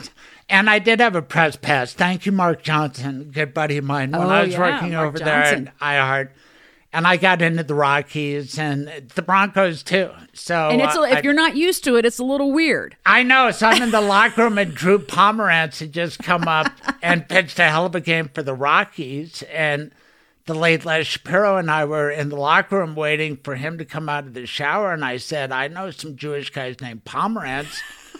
Do you think this guy's Jewish? And Les, without missing a beat, he said, Well, keep your eyes on him when he comes out Oh, of the shower, God. Greg.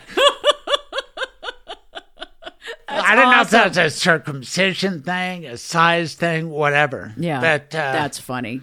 But no, you know what? turns out he's not Jewish, by the way. okay. But but we didn't. tip your waiters Oh, and try right. the veal. And before we get back to Dave Logan, because I do want to talk about him. Okay. What an amazing guy. But who who else are your closest friends in the industry, so to speak? Oh, good question. Um, well, so so Dave definitely is. Dave has always been so very very good to me, and just I mean a huge supporter. Um, I remember when I first started at KOA, and there was one time in I don't remember what it was that came out. It was the it was the baseball all stars or the NHL all stars, and I jacked up every single name. And we went off air, and he and he was like, "Hey, here's how you say those names." You know, didn't correct me on air, nothing like that. And so he's always been just just a, a true gentleman to me and a great great friend, which I I really appreciate because he's such an icon in in this industry. Kyle Dyer is a very good friend of mine from Nine News, and Gary is too. Gary Shapiro. Yeah. Yeah, I love Gary. So, and just uh, you know, and, and a lot of behind the scenes people, um, you know, Brian Olson, Johnny Kurt, who are, are photographers at Nine News, are are, are good with me. I So- got to get up that early. You have to form sort of a bond, right? You do. Commiserate Yeah. with each other. You do. Yeah. So it's just, you know, it's it's kind of funny. I, I have my my radio family, my TV family, and then there's also when you're in radio, I got my FM family and my AM family. But we all we have crossed over quite a bit, especially with Rick Lewis and I both doing Broncos games and we're both FM people working on the AM side. So, um So behind- tell us about Dave Logan, because to me, he's probably been the most sustained, popular person in Colorado. I might have given it to John Elway, but lately I think David surpassed him with another Yeah. championship. Uh, John kind of going out uh, in a bad way from the Broncos. I advocated back in the day. One, I wanted to beat him in the ratings. So when CU lost their football coach, I was writing for Huffington Post, and I had the top ten reasons why Dave CU Logan should should, hire Dave Logan. That's they awesome. should have. Yeah. Am I right?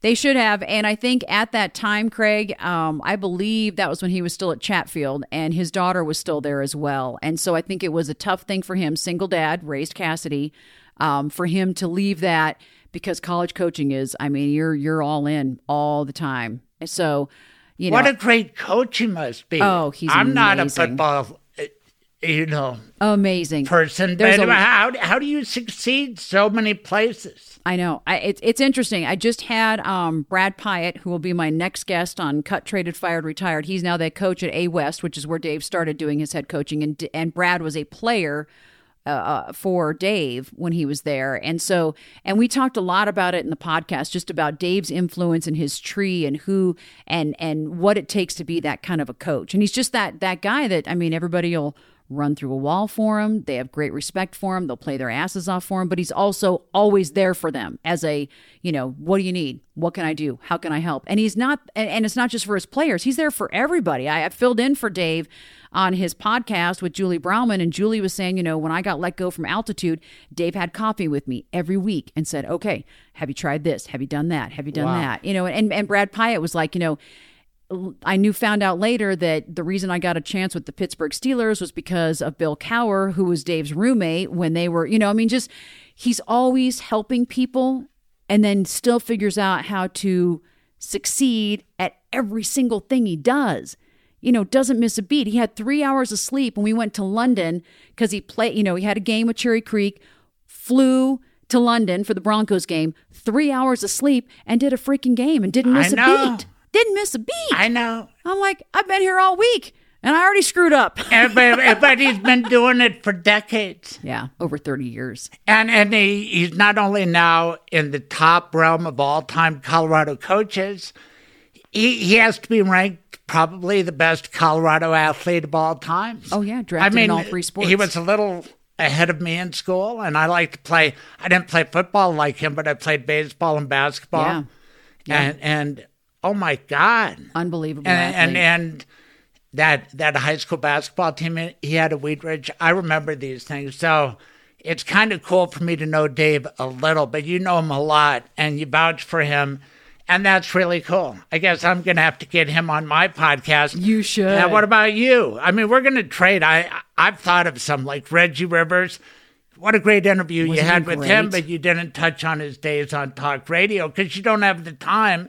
I know. And uh, so, is it okay if I talk to people about how they got cut, fired, or traded out of the media? Yes, Because you you, can. never will. oh, I might No, at some point. I can All come right, back. now you can branch out. It's your idea. I'm not going to steal it. I stole so much of your time on a Friday night, and uh, I just fun, really appreciate. We've been talking about this for a long better. time. Yes. Yeah. Thanks for doing my podcast. My dogs say They're, they're like, it's, it's time for this woman to go. Yes. It's time for dinner. And, and can I just, before I leave, because I want to know about podcasting, i- do you come up with all your guest ideas, call them up, line them up? I same do. thing. Yeah. And does iHeart put demands on you? It's No. got to be this. Could you do it five hours if you wanted to? I could do whatever I wanted to do. And who does iHeart supply the producer? no, I would be the producer. You cut this out? I do. And what does iHeart do for you? I I have a studio that I can Right. record it in. Yeah, no, uh, nothing yet. It's a labor of love right now, Craig. So I'm working on trying to figure out how to monetize it. I think that I mean that's a, that's a, a you know Are you the one who throws it onto Apple Podcast, Spotify? Yes. Because I have somebody who does that. yeah, it's me. easy. They so so iHeart does give me the platform, and then the platform pushes it out to everything right. else. So I do have that. I've got the ability to. They let me talk about it on air. They let me, you know, throw it out on the Facebook pages for the the stations and whatnot. So I do get that kind of pub, which is nice. Um, the salespeople are supposed to be selling it, but it's not really happening. So I may just have to go do it myself, which is fine. And that's what most people that have a podcast are saying. They're like, just go sell it yourself. Absolutely. But you've You're got the, brand. Rolodex and you've got the reputation. People trust you. People can listen. When you push people to your podcast, I tend to push people to Apple because people have iPhones and you Yeah. can just say it into your phone.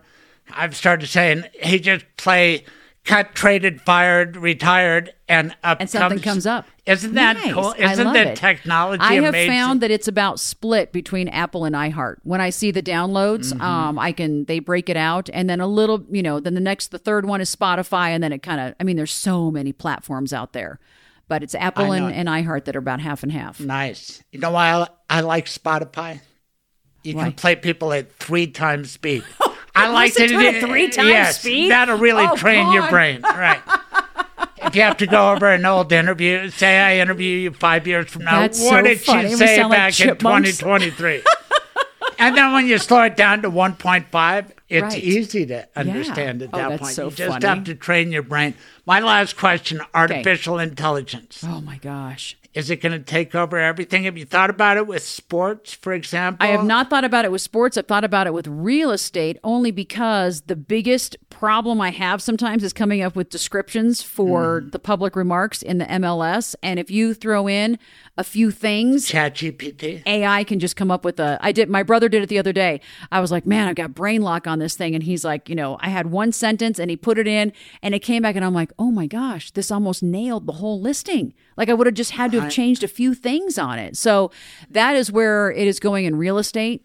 And Back then, to sports. Think Yeah, about it, though. I know. Like a lot of those bad calls last night, and then they say, no, we need New York to look at it or Yeah. Secaucus. Well, how about AI looks at it? I know, And see could- that the ball went off LeBron. Or if you're judging goaltending or not, was Mm-hmm. it coming down? It seems to me AI would be better than some human eye. well, and they're talking about AI for doing FM shows. Yes. where you have somebody that sounds like a human but is not. Somebody That told me about me. a great movie. My troubadour, Dave Gunders, is my sidekick. And I just, for laughs, I said, Do you know how that movie was made? He said, No. I said, It was made by AI. And he said, It was? And it's like, I could see him calculating. Does that mean I enjoyed the movie less? Right. I mean, if we could make a movie that's better, what I worry about is if they start implanting things in people's brains. Oh, yeah, that's a then problem. anybody could maybe have a brain like Nikola Jokic or LeBron James or Peyton Manning. And we all become then the spo- same. Right, and then sports or technology, and I don't I know where it's going. happen. And I, I hope know. I hope we all keep our jobs. But this podcasting with you, fantastic, Susie was Warren, fun, Craig. Thank super you. fun. Thank you so much. See you around campus. Absolutely. Michael Bailey, a friend, a lawyer, a sponsor. Tell everybody how you bring peace of mind to their life. So, by setting up your estate plan, you know what's going to happen to your stuff when you die. You know where it's going to go, you know who's going to get it. We've got everything in place, so we're not running to a court to try to get guardianship and conservatorship as quickly as possible. But then it's an orderly proceeding of things. So, you know, there's already enough chaos with the medical emergency, but the legal part of it and who can make decisions is all outlined, it's all set up. So there's it's like the the smooth transition of power. That's cool because you can avoid so many problems by having a medical power of attorney and discussing it with a smart guy like Michael Bailey because who should have this? It's probably somebody close. Who do you trust most among your children to make that call? These are the hard and good questions that you ask every day, right, Michael? Right. And if you ask them beforehand, when you're not in the middle of a crisis, then when a crisis hits, we're not trying to do crisis management and medical emergency and everything else. We're going, okay, we've got a smooth transition of power here. We've got a smooth who's in charge, and we can have that all flow so that we can focus on the care.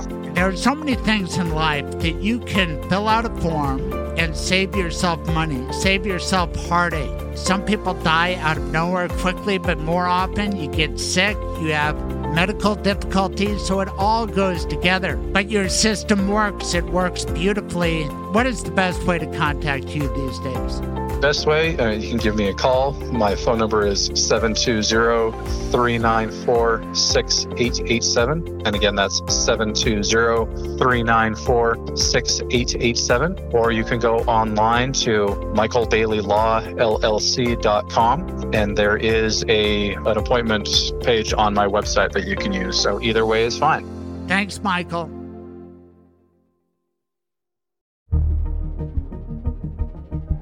War on drugs has never been more serious. There are killer substances out there, including fentanyl.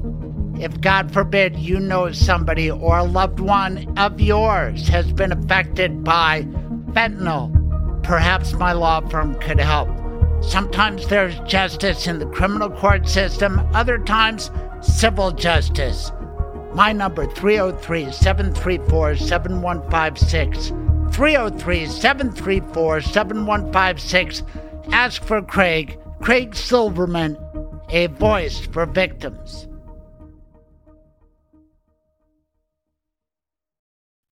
Okay, we are calling Dave Gunders.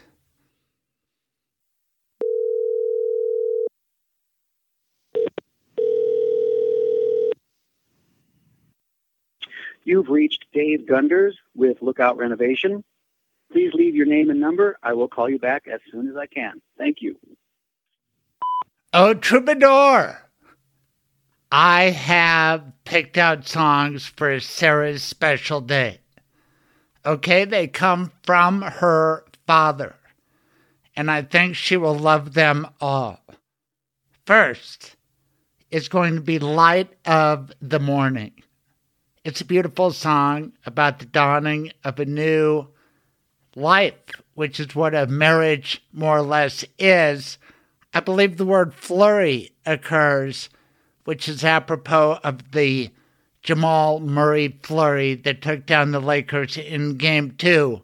While you were at your beautiful daughter Sarah's wedding, destination wedding out of the country. The next song I chose, written by you, our troubadour Dave Gunders, father of the bride, Whatever the Future Holds. Need I say more? What an apropos song for a wedding weekend. And then finally, Alexa's Lullaby, which comes off one of your oldest albums, and I believe that's Sarah's singing background. Mazel Tov, Troubadour, to you and Sarah Gunders. Here are all three songs in a row.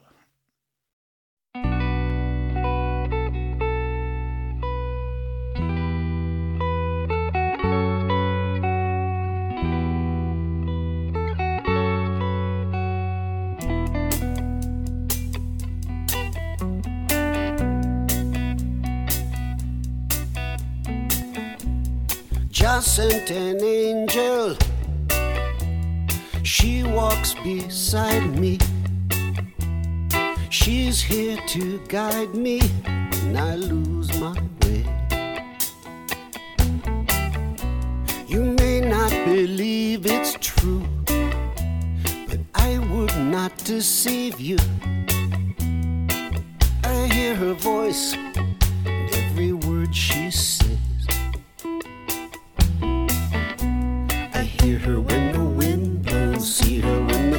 Glow bright. Here in the sunset, I tell you what she brings now, even as she sings now. She's beautiful, you bet. So when the darkness comes, don't give in, don't give in. There's a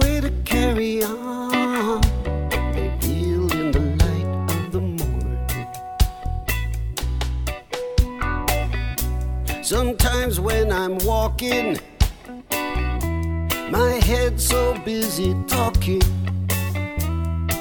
My eyes wide open, I don't see the sky. When all of my worries go round in a flurry, and I get nowhere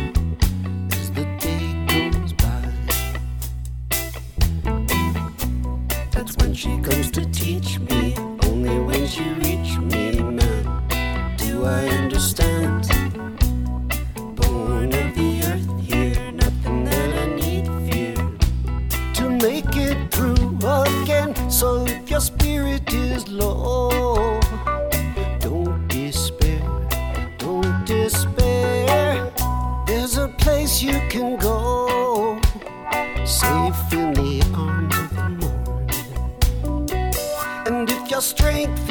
gone,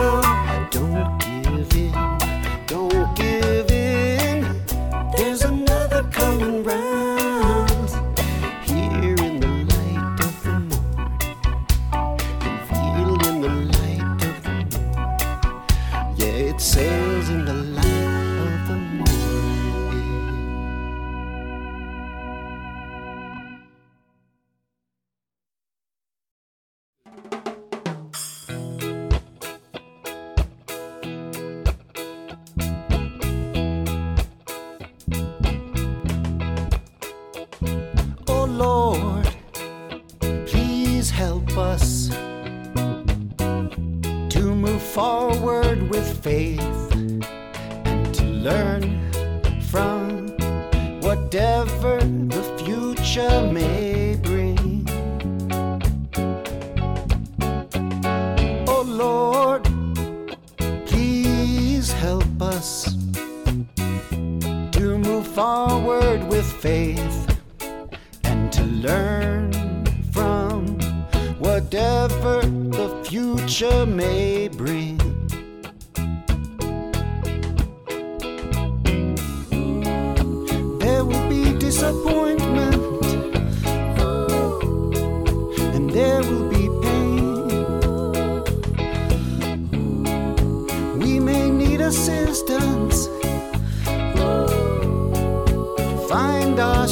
again.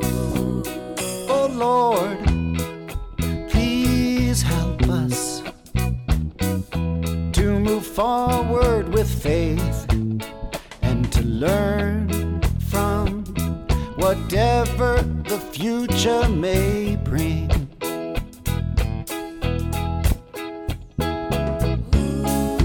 If we must face failures, let there be successes too. Every day, be it sun or be it rain, help us learn gratitude.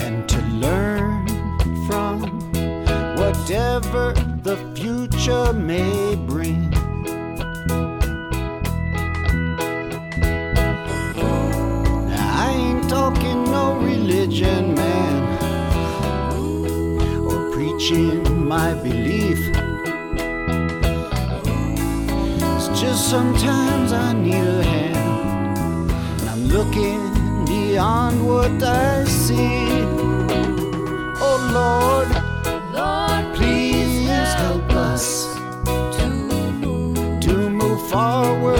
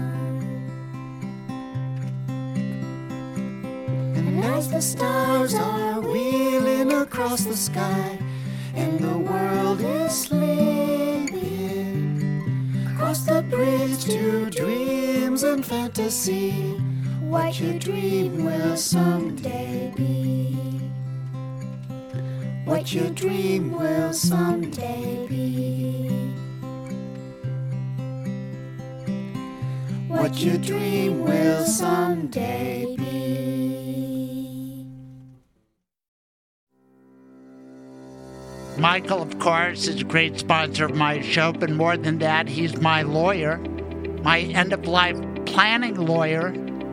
And I've got two dogs. What about you? I have two dogs right now as well. And not only do you love your dogs at home with your kids and your wife, but you get involved with dog issues in your law practice. Tell everybody about that. So I will write pet trusts, which is you can earmark money to take care of your pets. Um, you know, a lot of people, you know, they've got their dogs and you know, they love their dogs. But then if somebody were to, you know, if you're if you were to pass away, you know, who's going to take your dogs? Who would who would love your dogs as much as you do? I don't know that anybody would love your dogs as much as you do. But like I grew up with dogs, and so if I were to pass away, then my parents or my siblings could take the dogs.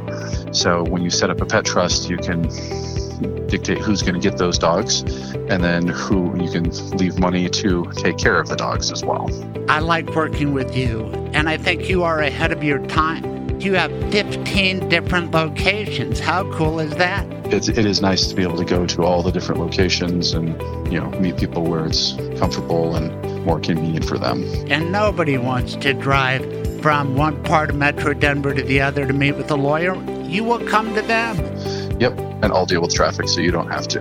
Tell us how people can get in touch with you. My direct phone number is 720-394-6887 or they can go to my website which is mobileestateplanning.com. And again, that's mobileestateplanning.com and there's even a schedule, you know, there's a book an appointment link on this on the website. All right, Michael Bailey, thank you. Okay, here's the thing you've been hurt. Maybe, God forbid, someone's been killed. You don't know what to do. If it happened in Colorado, please get a hold of me. Check out my website, craigscoloradolaw.com, craigscoloradolaw.com, because I have four decades of experience. Sadly, I've helped a lot of people who have been hurt terribly through no fault of their own. 303 734 7156. Please call Craig, Craig Silverman, a voice for victims. 303 734 7156. Mazel tov again to Sarah Gunders and to Dave Gunders, Lisa Gunders, Rachel Gunders, the whole Gunders family. We love you. You are still part of our show, even though you missed this week. Susie Wargin made it happen. Got to know her even better, like her even more. I hope you did too. Thanks for listening. Tell a pal. I like you to tell them to listen on Apple if possible or Spotify. Five stars. Please subscribe. Thank you. Have a great week. Thank you for listening. Tune in live every Saturday morning, 9 to noon Mountain Time. Visit thecraigsilvermanshow.com for the podcast, blog, and more. Be sure to subscribe on all major podcasting platforms to be updated when new episodes are available. This has been The Craig Silverman Show.